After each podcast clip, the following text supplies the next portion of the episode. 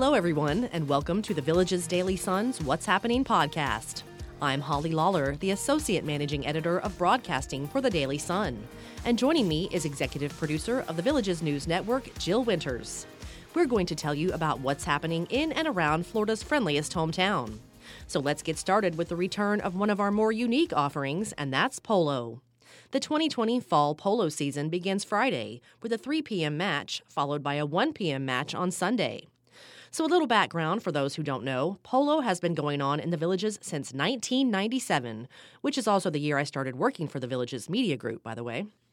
Polo matches in the villages attract more than 30,000 spectators annually to our beautiful Villages Polo Club on Buena Vista Boulevard.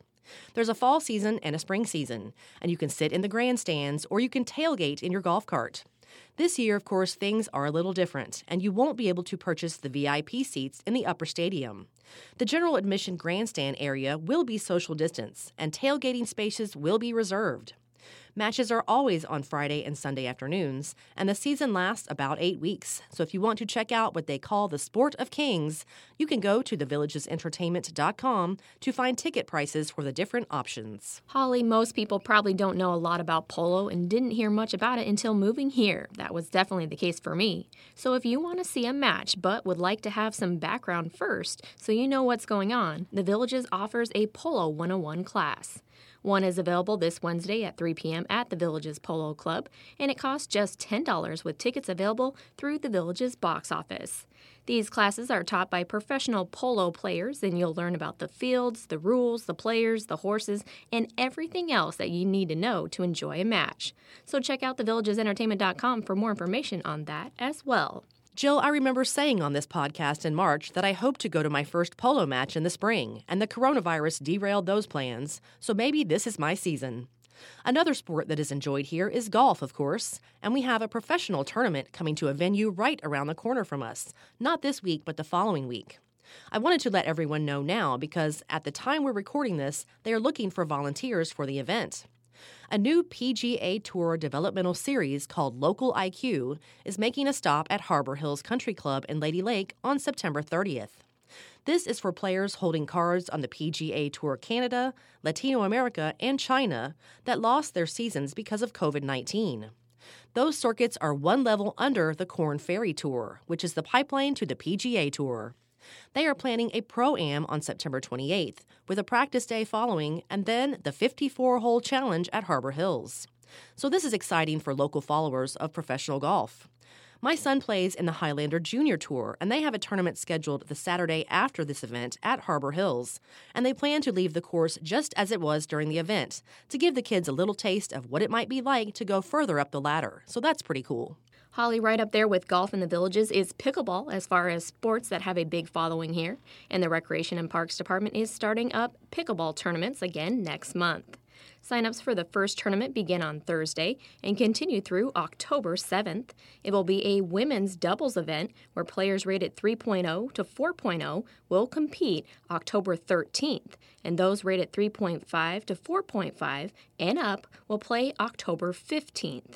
Registration is free and you can sign up at any regional recreation center as long as you're at least 50 years old, a resident of the villages, and you're rated.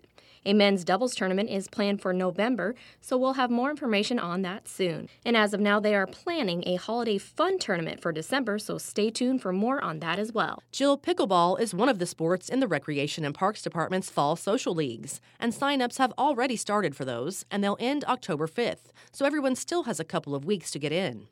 These are six week social leagues in sports like pickleball, billiards, bocce, and shuffleboard. They are called social leagues because they are mainly for fun and making new friends, but they're also for residents who like a little friendly competition as well. Go to districtgov.org, that's the village's government website, and click on the Recreation tab to find the Fall Social Leagues registration packet.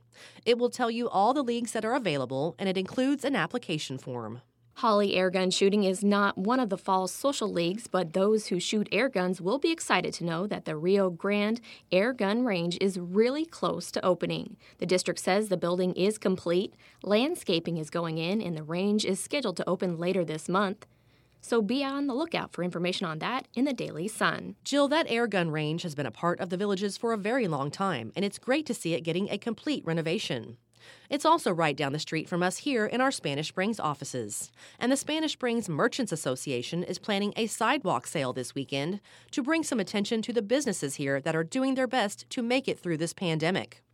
The sale will be from 11 a.m. to 4 p.m. Friday and Saturday, and you can count on discounts, giveaways, and clearance items at places like the King's Gallery, Bryla Fashions, and Tervis, and even deals at restaurants like Kilwins, Flipper's Pizzeria, and World of Beer.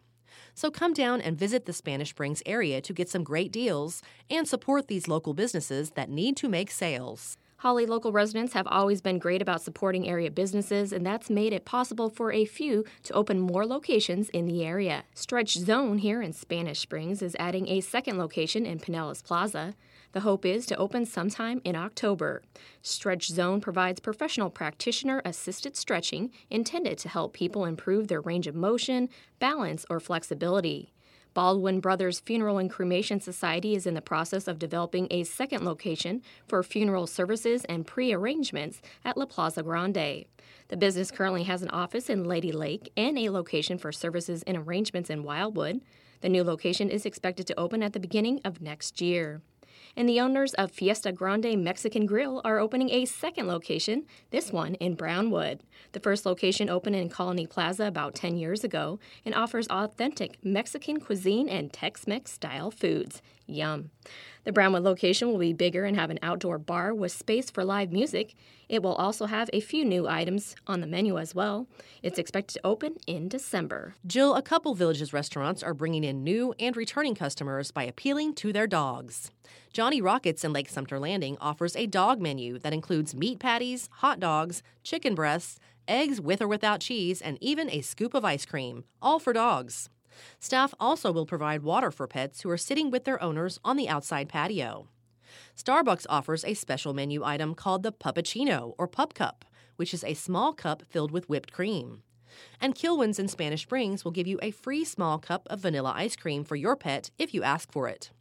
Jill, we know residents love their pets like their children around here, so this is a pretty smart way for businesses to attract customers. Holly, our residents really do love their pets, so the annual Strut Your Mutt event is usually very well attended. This is a fundraiser for Your Humane Society SPCA in Sumter County and normally includes a walk around the village's polo club with their pets, of course. This year, it will be a virtual event, so everyone can still participate and hopefully hit the shelter's goal of raising $5,000. Your Humane Society will post pictures and videos of their adoptable pets on their social media pages and then invite people to post their own photos and make a donation. 100% of the proceeds will go to the shelter. Your Humane Society in Sumter County is the oldest and largest no kill shelter, and it has many programs to help protect and improve the quality of life for animals across our community. Strut Your Mutt has already started, and they hope to reach their goal by October 24th. So you can go to their website at yhsspca.org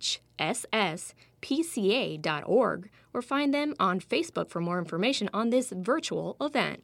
Jill, obviously, we're seeing a lot of events going online this year, which is a better alternative than just canceling them. And in some cases, it even brings more people to the event who wouldn't normally be able to go because they're out of town or even out of the state or country.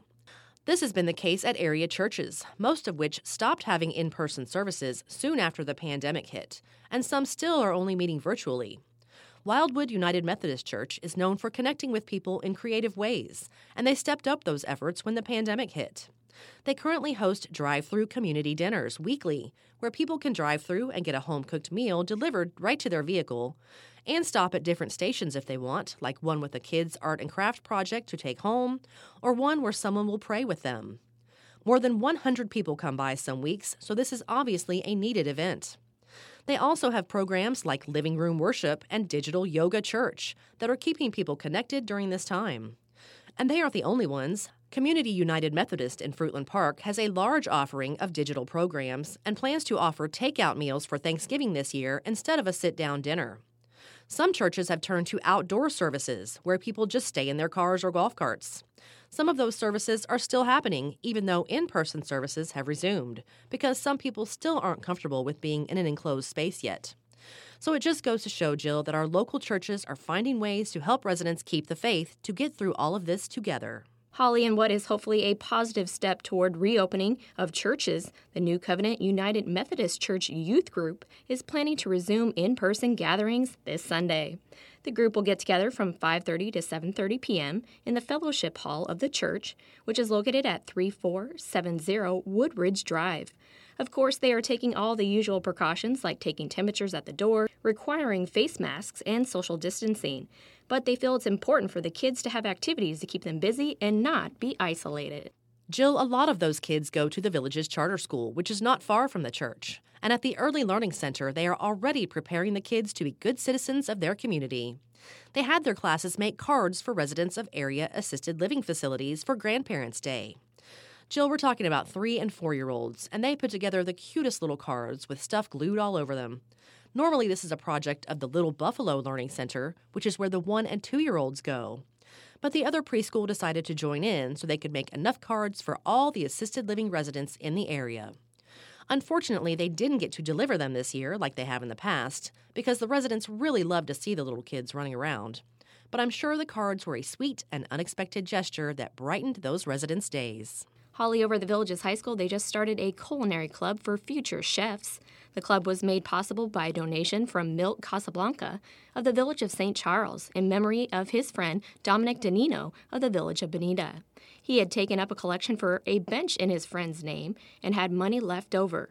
So he gave it to the school in honor of his friend, who was a former teacher and also owned several restaurants. Members of the club will talk to chefs, visit restaurants, eat the food, and see how other chefs prepare the same food differently. So it should be a nice complement to the Culinary Academy at the school, but without the pressure of grades. This is definitely a great opportunity for the students. And Jill, high school sports are in full swing, and so far, most of the village's teams are doing well this season. The Buffalo football team will play its second game of the season this Friday at home against Eustis, coming off a big win in their first game against Crescent City.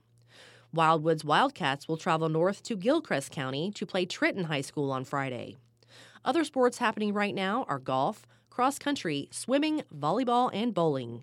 So be sure to read your Daily Sun every day to keep up with how our local teams are doing and when they play next. Holly Village of Liberty Park resident Ross Wilkinson used to be a school teacher himself in Michigan, and that experience inspired him to write his own play. He showed it to the Villages Theater Company, and they really liked it. So, Curve Appeal in the Villages is coming to your screen soon. The show is about two teachers who have a long history together, and then they reconnect in the Villages 30 years later. Ross says they plan to film the play the first week of October and then show it on the Villages Theater Company's YouTube channel later in October. Jill the Sharon and the studio recently announced another new virtual offering called Snack Sized Plays. They're describing it as a bite sized digital experience because these virtual play readings are only 10 minutes long. The first one will be offered this Friday, so go to thesharonstudio.com to find all the titles they have planned so far.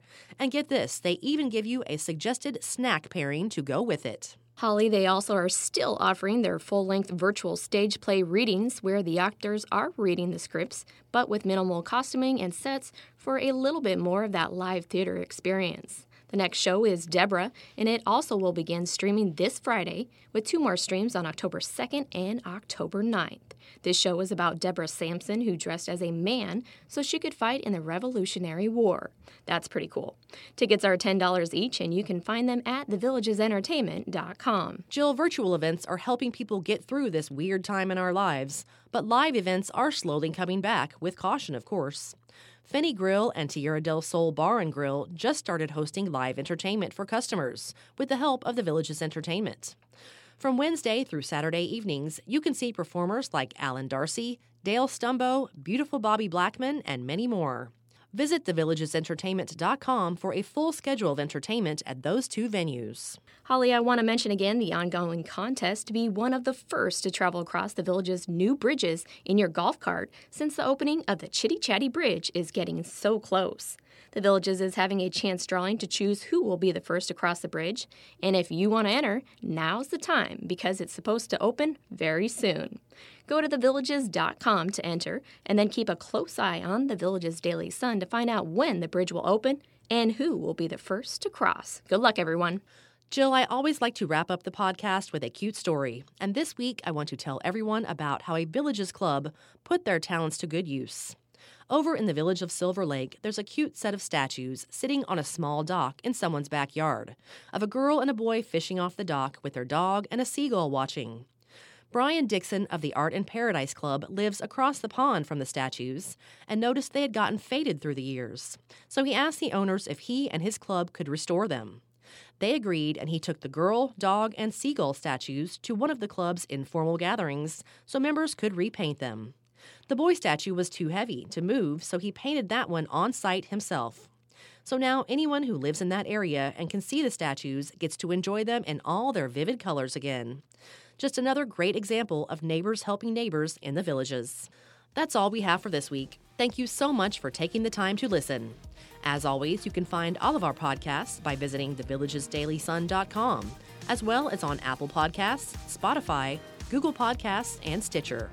I'm Holly Lawler. And I'm Jill Winters. Tune in again next week to stay up to date on what's happening around the villages.